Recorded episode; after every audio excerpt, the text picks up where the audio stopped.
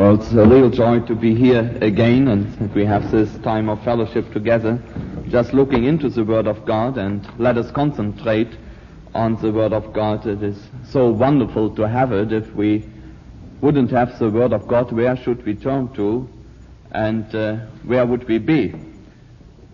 You know, I remember this uh, experience Arthur and I had on Monday night.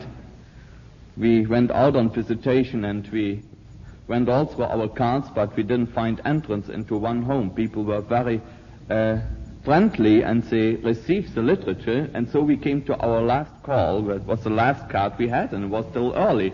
And we prayed, Lord, if it is thy will, then open the door of this home and that we may talk to them about salvation, about the Savior. And the Lord heard our prayer, and as we rang the bell, the people were very happy to see us, and they said, uh, right away, come in. And so we were very happy, and we sat down with them, and said we were thrilled to have the letter from Pastor. This is a very unusual thing in our time, and uh, so we were sure we will have a great blessing and a great blessed time together with these people, talking about uh, the Lord. But I had a, and we had a strange experience, right, Arthur? The more we talked about the Lord Jesus Christ, the more aggravated they became and angry with us. They said, why don't you talk like people which are living in the 70s?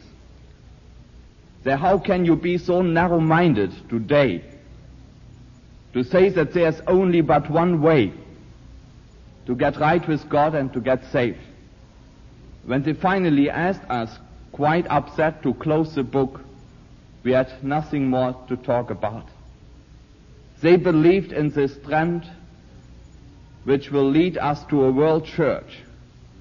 They said we have to get away from all those things like the Bible and what is written therein. We have to get together and by reasoning find out a way.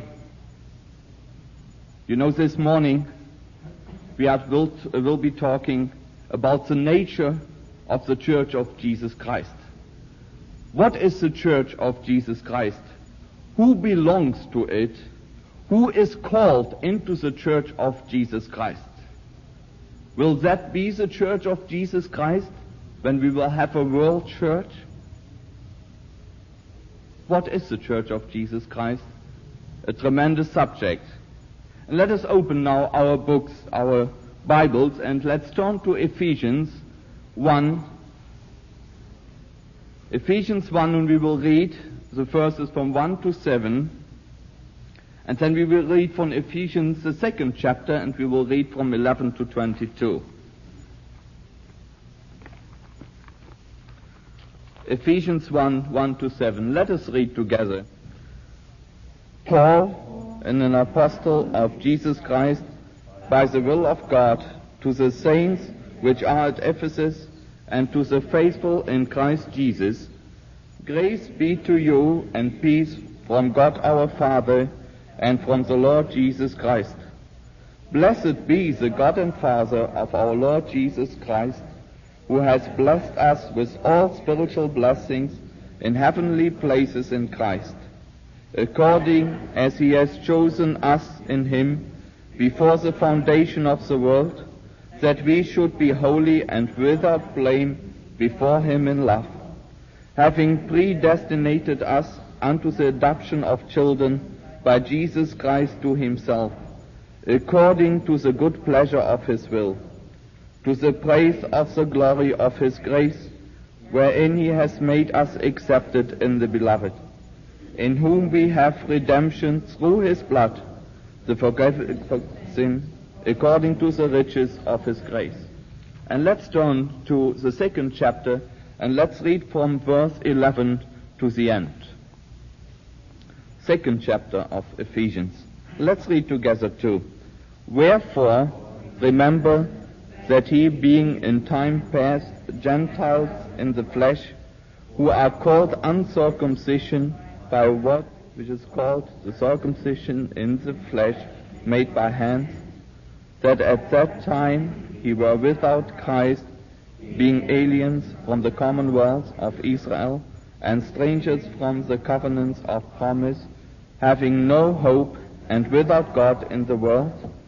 But now in Christ Jesus, he who sometimes were far off are made nigh by the blood of Christ. For he is our peace, who has made both one, and has broken down the middle wall of partition between us, having abolished in his flesh the enmity, even the law of commandments contained in ordinances, for to make in himself of twain one new man, so making peace, and that he might reconcile both unto God in one body by the cross, having slain the enmity thereby, and came and preached peace to you which were far off, and to them that were nigh. For through him we both have access by one Spirit unto the Father.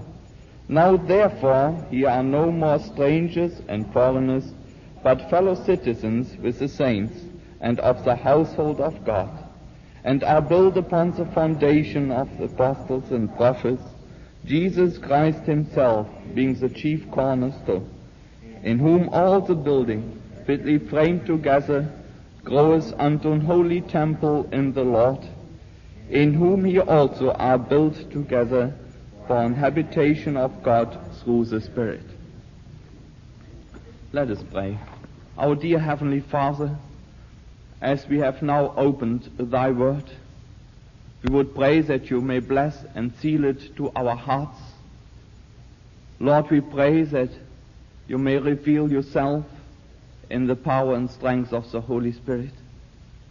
That you may speak to our hearts and that we may go from this place better equipped and more willing to serve thee, to understand more thy word, and to love thee more and more. Oh, Father, we thank you for the revelation of thy love, the Lord Jesus Christ, who came into this world to die for our sins. We thank thee for the power to forgive in his precious blood. And we thank thee that through faith in him we are your children, belonging to the household of God. So bless us together as we spend this time together in thee. In Jesus' name, Amen. What is meant when we speak about the church? The church of Jesus Christ. What is the church of Jesus Christ? What is it a building? Is it a certain denomination? What is the church? How would you describe it with your own words? In a biblical sense. May I have you? Yes? Right, that's a body of believers. Some other expression? The body of Christ, that is also called. This is the church of Jesus Christ.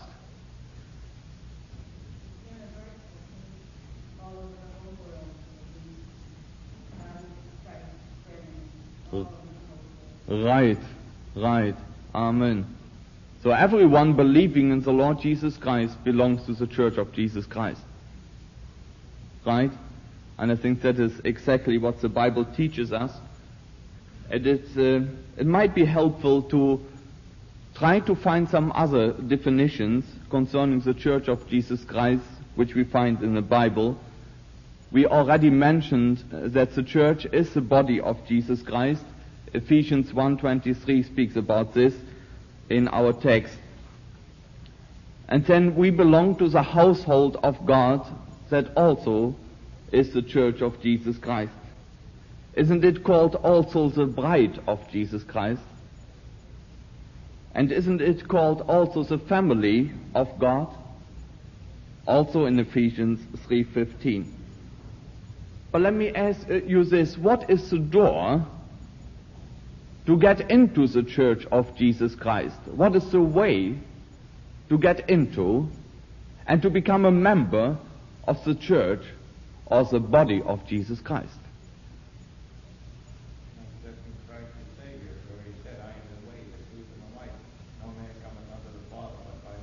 Wonderful. So it is by faith that we become members of this church. Is it by baptism? Is it by confession? Is it why because our names are written in the church register? No. We are children of God by faith in Jesus Christ. I believe that Ephesians is a wonderful exposition concerning the church and its nature and its functions. It's a wonderful uh, exposition on this wonderful doctrine concerning the Church of Jesus Christ, which is the body of Jesus Christ. It is widely believed that Paul wrote this letter from his imprisonment from Rome at the time about AD 61 or 62. He also wrote from Rome Colossians, Philemon, and Philippians. We can divide Ephesians in two major parts. In chapter 1, 2, and 3, we find Bible doctrine concerning the Church of Jesus Christ. What a Christian ought to believe, what he stands for, how he finds his way into the church. Chapter 4, 5, and 6 contains deportment as we function as we should work out our salvation which we already have received in the Lord Jesus Christ. It is very important to know and to notice that Ephesians, as also the other epistles, are written to believers in the first place and mainly. This is very important. On the other hand, there is enough gospel in for anyone to get saved in any of the letters. But mainly they are written for believers, those which already have come into the church of Jesus Christ. To understand fully the nature of the church, I believe that as we read those portions, those few verses in chapter 1, we should spend some time concerning the doctrine of predestination and the doctrine of adoption. This we find in Ephesians verse uh, 1, verse 4 and 5. Because there is much confusion as to the nature of these doctrines. I mean concerning predestination and adoption. Let me, in the light of the Bible, the whole counsel of God flatly says that all people are called. All are called. But of course, it is very true that only a few respond to the Word of God. Let me further say that the teaching that God predestinated some to heaven and others he predestinated them to hell is wrong, and this is from Satan. This is not found in the Word of God, in the Bible. I believe in the sovereignty of God with all my heart. I also believe in the free will of man. Both doctrines are in the Bible. If you ask me where do the two meet, I don't know. But it is true that God's love is shed abroad over all people. For God so loved the world.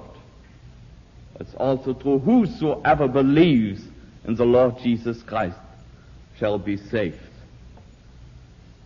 Again, it's very important that we realize and see that it is written Ephesians for believers.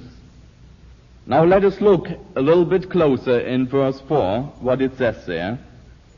It says there, according as he has chosen us.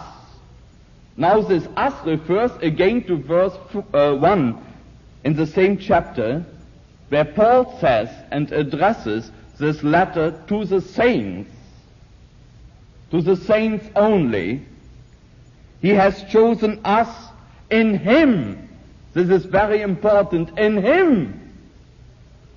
Anyone coming to a saving knowledge of the Lord Jesus Christ is in Him and is chosen in Him. Does it say here that He has chosen us to heaven? No, it doesn't say so. Does it say so that others are chosen for hellfire? No, it doesn't say so. What does it say here? He has chosen us in Him before the foundation of the world, that we should be holy. That is the thing, that we should be holy. We are called to be holy. Who? Those which believe. The others cannot be holy. That is an impossibility. They have to come first to Jesus Christ as their Savior. Then they can be holy in Him. So it is very clear that the believers are meant here. Then in verse 5 it says, having predestinated us, having predestinated us unto heaven. Is that what it says there? No. Predestinated, uh, predestinated some to hell? No, that is not what it says. It says predestinated us unto the adoption of children by Jesus Christ to himself. Unto the adoption of children. If we now would understand what adoption means in a biblical sense, we would find it easier to understand what predestination is. Let me say, first of all, that biblical adoption is not what we generally believe or see what adoption is in this world. Let me make it very clear by a story about a family which I know. There's a husband and wife and they are longing and waiting to get a child. And it hasn't happened. They are married for seven years already. And they went from doctor to doctor. But each doctor says the same, you cannot have a baby. You will not have a baby. Finally, they decide to adopt a child. And they went through all the legal channels. And after a year, where they worked on this, they receive a child into their family. This child will bear the name and bear the name of the parents. But this child is not born into this family at all. This child didn't come from the sperm of the father, nor did it come out of the womb of the mother, of the, of the parents. The parents of this child are living somewhere else. The new parents may not know where they are. But this child is not born into this family. Or I don't say that it won't receive the love necessary from her parents, from the parents. It did in a wonderful way. And all those which didn't know that the child was adopted, everybody was sure that this was the child of them the real and legal child. But there was no blood relationship. Am I right? And this is not what biblical adoption is. You know that we are born into the family of God? Do you know that there is a blood relationship which is so much greater than any adoption? The Lord Jesus Christ gave his precious blood that we might be born into his family. We are of his flesh and of his bones. That's what the scripture says. Isn't this marvelous? Isn't this wonderful? But the story of this family goes on. You know what happened? About three months later, when they had this child, adopted child in the family, one day the husband comes home from work. And she says to him, you know, I have to tell you a secret. I said, but I'll let you guess. What is it? And he takes his first guess. Oh no, she says. No, no. He tries a second time. Something else is far off. Can't get it. Can't get it. Finally, she says something, something into his ear. And he responds that, no, that can't be. How can this be? And she says, oh yes, it is. You know what happened? Yes, you guessed right. They will have a baby. They will have a baby. It happens many times this way. And now this baby is born into the family, into this family. Do we see the difference? This baby comes from the womb of the mother and from the sperm of the father. And this is what we are in a spiritual sense. We are blood related children in the family of God. This is marvelous. This is great. But what does adoption mean here? What does it mean? I think we should look into some other portions of scriptures to find out what it uh, really means, what biblical adoption is. And for some of us it might be quite new what we discover here. Let us turn to Romans 8:23. Romans 8:23.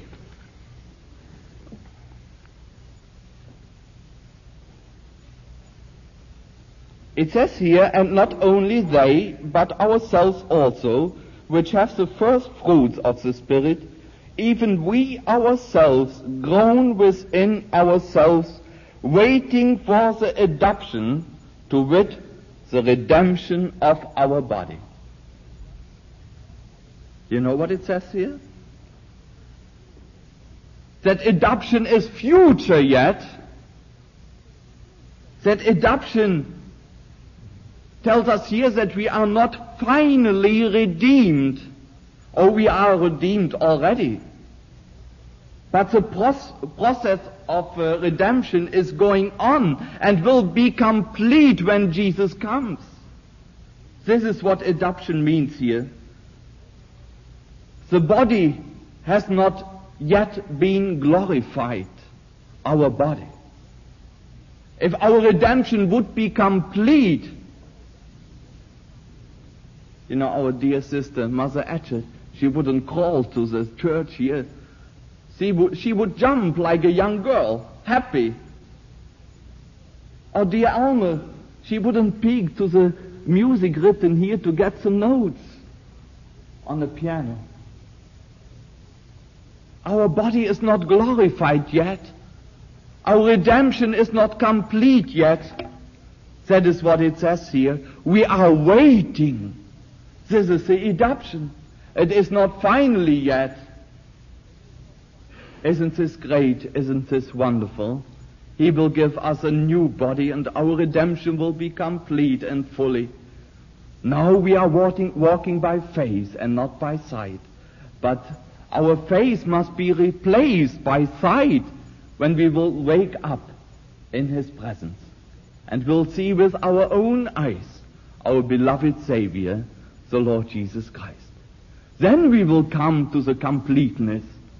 And then we will have the adoption, what the Bible speaks about here. So this is what it says, and not only they, but ourselves also, which have the first fruits of the Spirit, even we ourselves groan within ourselves, waiting for the adoption. Are you waiting? The more we love our Savior, the Lord Jesus Christ, the more we will wait for that day when he will come.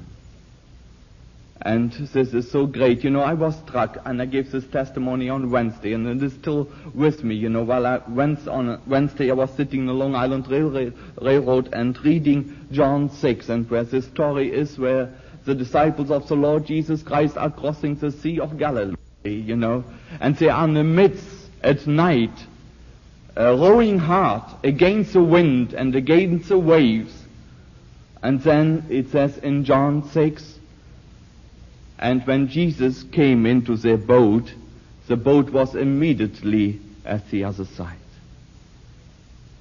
You know, we might think we have still a lot of time ahead of us. We have still a time of struggle and who knows how far off it is. The other shore, all we see it, we, we know that we will get there, but there's still some distance.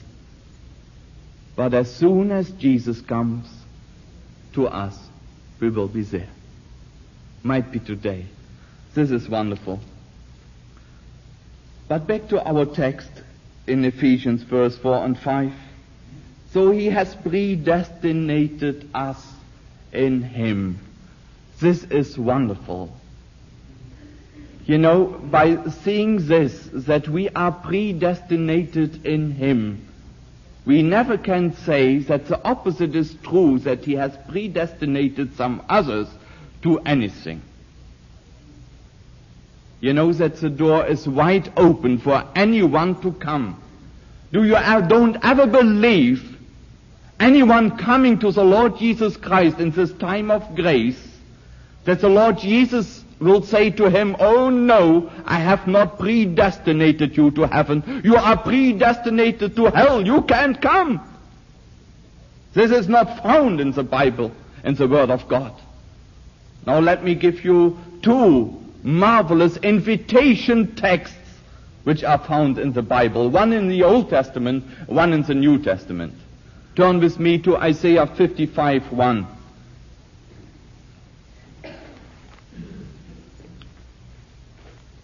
Isaiah 55 1. That's what it says here. Ho, every one that thirsteth, come, he to the waters. And he that has no money, come, buy and eat. Yea, come, buy wine and milk, without money and without price. Come! Do you think that the Lord Jesus will fool anyone? That whosoever comes and no wine, wise I will cast out. The door is wide open for anyone to come, to buy without money. Salvation is free. You cannot buy it. This is found here in the Old Testament. And now let us turn to an invitation text in the New Testament. And I take here the last one which is found in the Word of God. That is Revelation, the, uh, the last chapter, 22 and let us look into 17. That is the last invitation text found in the Word of God. It says in the last chapter here in 17, and the Spirit and the bride say, Come, and let him that heareth say, Come, and let him that is athirst come, and whosoever will, let him take the water of life freely. Isn't this marvelous? Do you think that the Lord Jesus would fool anyone? No, we are predestinated in Him. Anyone who comes to Him is predestinated in Him. That is the thing. The door is wide open. He has chosen us that we should be holy. That is all what it says here. Nothing more, nothing less. But it is true by the foreknowledge of God that he knew that we would come and that he knows who will come. We don't see the church of God, the church of Jesus Christ complete. But the Lord Jesus sees it. You know that our church registers, whatever denomination it might be, does not match the register which the Lord Jesus has. It's not identical. Has nothing to do with it. So many people trust that they will be saved because their name is written in some church register. And high intelligent man. A while ago I, I tried to witness to one of the greatest artists. I won't mention his name, he's too well known.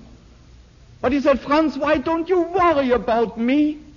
Don't worry about me. I am Jewish. If Moses is there, he will let me in. My wife is Catholic. If Peter is there, he will let me in. I have a son-in-law, he is an Episcopalian minister. If it is a Protestant way, then I will be there. Why don't you worry about me? Lord Jesus says, I am the way, the truth, and the life, and no one will come to the Father but by me. Let me make it very clear that the door is wide open yet for anyone to come. Now let us go into our second portion. We don't have much time left, but I thought it is worthwhile spending this time about predestination and adoption. Look it up again. It is marvelous. And your Scofield Bible will help you greatly too to see that this is something which is yet future and has nothing to do with adoption as we know it in a general uh, sense in this world. Now we come to verse 11 in our text in uh, Ephesians 2. Paul wrote this letter to a Gentile church, which is called here in verse 11 un- the uncircumcision. Three weeks ago, we spent some time talking about law and grace as it is found in the Word of God. And we saw that the Jewish people had a hard time to make room for the Gentiles in the Church of Jesus Christ. Remember that those uh, coming down to Jerusalem saying that the Gentiles have to be circumcised in order to be saved. They had a hard time to understand and to believe that we are saved by faith and by faith only without works. And here, as we uh, look into these well-known verses in Ephesians 8 and 9, it makes it so clear that it is without works and that it is by grace. For by grace are ye saved through faith, and this is verse 8. And that not of yourself, it is the gift of God, not of works, lest any man should boast. And we said how important it is that we see this. You know, as you go through the world, and I'm now a Christian for over 25 years, and, you know, you ask so many people, how do you get to heaven? And you know, those which claim themselves Christians, they will come with all kind of things, you know, by prayer, by going to church, you know. And yet, to find those which will say by faith in the Lord Jesus Christ, you is hardly to find anyone. But there's no other way into the church of Jesus Christ Lord Jesus pointing to himself, he said, I am the door. I am the door. And we tried to make this clear to these Catholic people where we talked to on Monday night. Right, Arthur? He said, uh, he said, the way is narrow. It is very narrow. It is the Lord Jesus Christ. He said, I am the door. No one will enter into any other way. It is an impossibility. The way is narrow. And he is the same yesterday, today, and all eternity. He hasn't changed, the book has not changed, the way has not changed. But they thought we are very old fashioned. We are not talking like men which are living in the 20th century or in the 70s. The Lord has no other way. And it is marvelous in this few verses here to see that the wall of partition which was between the Jew and the Gentiles was broken down. There was a wall of partition in the temple in Jerusalem where the Gentiles were outside, but the Jews were inside within the holies. And it is uh, marvelous too to see that this wall of partition is broken down by Jesus Christ. Any wall of partition in this world is broken down by Jesus Christ. You know, I feel so sorry for those young people which believe by demonstrating, by rebellion, by breaking down, by destroying our society, they will bring peace. It doesn't work this way. It is an impossibility. Peace is found in the Lord Jesus Christ, and only in Him. The Lord Jesus deals with the heart first, and then everything falls in place. But I feel so much with them, those young people today, you know, because I was exactly the same. I had lost my faith in God. My heart was full of hate. Hate against Americans which had come to, uh, to kill our city. And my brother died. And my other bro- brother died in Russia. The Russians killed him on a death march when he couldn't move anymore. And he came to end, and those which fell on the wayside, there was a commando walking behind this great column going through the desert there in the Ukraine, and they killed those and shot them which couldn't march anymore. That is how my brother was killed. And then the truth came out what the Nazis had done to the Jews after the war. And I was so confused. And my heart was so full of hate. Hate against anyone, everyone. But when I came to know the Lord Jesus Christ, it was weeks later, you know, a new world opens. And of a sudden I see, oh, my heart is hate is gone. My heart was full of love and going out in love to others, urging them to come also to a saving faith in the Lord Jesus Christ. And my hate was gone against Americans. I never f- forget this. Uh, you know, reading then the Word of God and coming to uh, Romans 3.23 where it says, uh, all have sinned and of a sudden I see that we are all in the same boat. All have sinned. If we are Americans or English or German or Russian or Chinese or Japanese or black and white, all have sinned. But God's love is spread abroad in Jesus Christ over all the world. For God so loved the world, the whole world. You know, when you get from country to country, you see that those particular country you come to, that those people believe that they are superior. That is how the Germans were. That is how they taught us in, in, in school. We made all the inventions, you know, we were sup- uh, superior. When you come to Russians, it's exactly the same uh, way.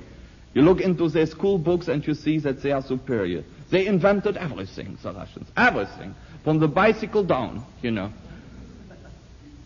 And this is true. And you come to America too. They believe that they are the greatest country in the world. God's own country, they say. Oh my. There's nothing wrong with this. That's fine to have some patriotism. We all should have a little bit more in this day. But uh, uh, believe me, to see this, that we are all in the same boat, and that we all have come, have to come the same way. Like it says here, and he has called both the Jews and the Gentiles into the family of God. A marvelous thing, which only God can do, which never man will do, will never be able to do this by his own thinking, philosophy, and reasoning. as It is an impossibility. Oh, there are many forces in this world, and some are well meant, but all they do and they can do, they try to reach, to reach the heart by some reasoning from the outside and hope that something will happen in the heart.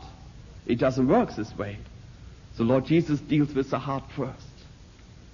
Seek ye first the kingdom of God and its righteousness, and all other things will be added unto you. And as soon as our relationship is right with Him, then everything falls into place. This is so marvelous. This is so great. And I would like to say a word about the Church of Jesus Christ, the temple of the Holy Spirit, which is in a wonderful picture given to us here in those last verses in the Word of God, where it says, And you are built upon the foundation of the apostles and prophets. This is verse 20.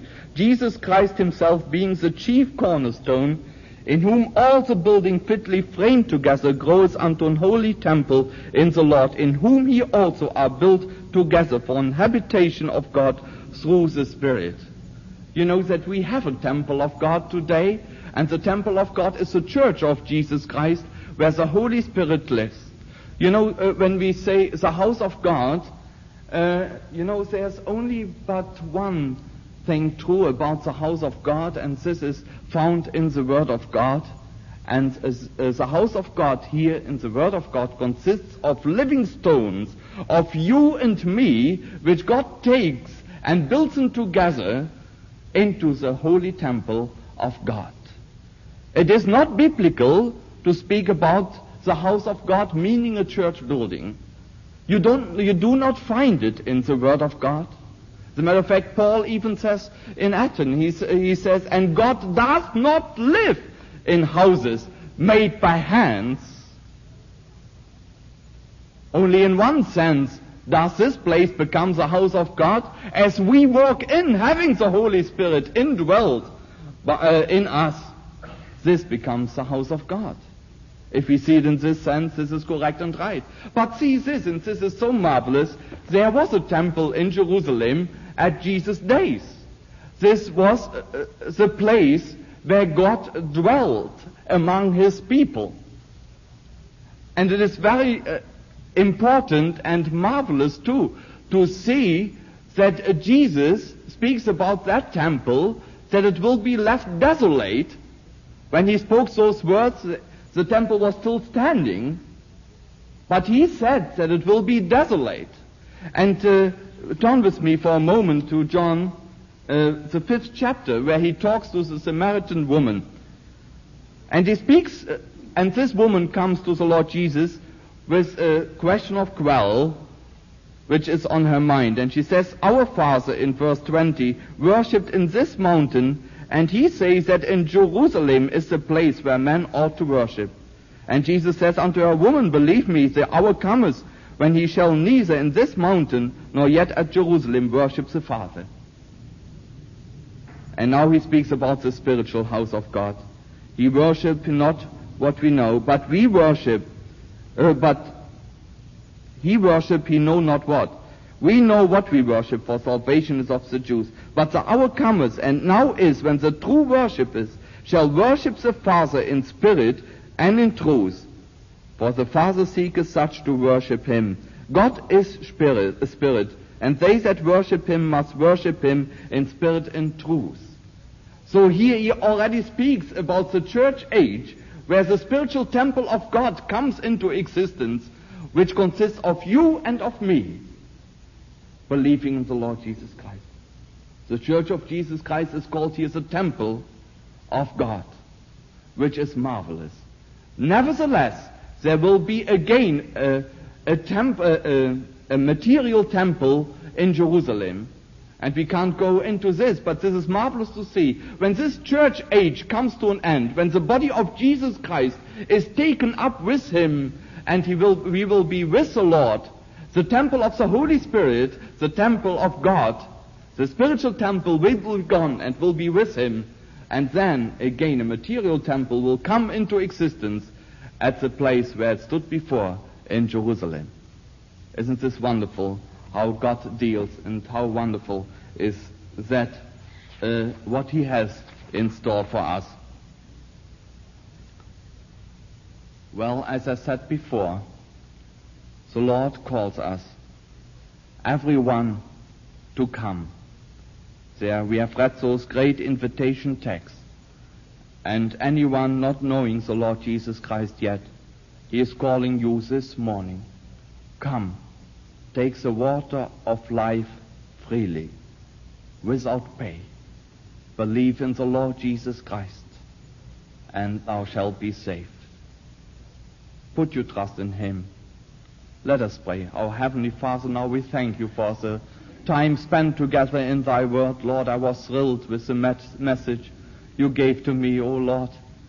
And I have prayed that I would be able, Lord, to express it in such a way that we would understand. Oh Lord, it is so wonderful, so great thy salvation. Lord, something which is hid from the eyes of those in the world who don't want to come. But Father, we thank you that you have opened your eyes for this great salvation, that Jesus dwells in us, we have put our trust in Him with all our hearts. We have embraced salvation in Him. Thank you, Lord. And for the coming again of the Lord Jesus Christ. Lord, and we would pray anyone here that now you would speak to hearts that they may open, and see that the door is open, that the Holy Spirit is calling, come and take the water of life freely. Lord, bless us together throughout this day. May everything what we do, what we say, may be to thy honor and to thy glory.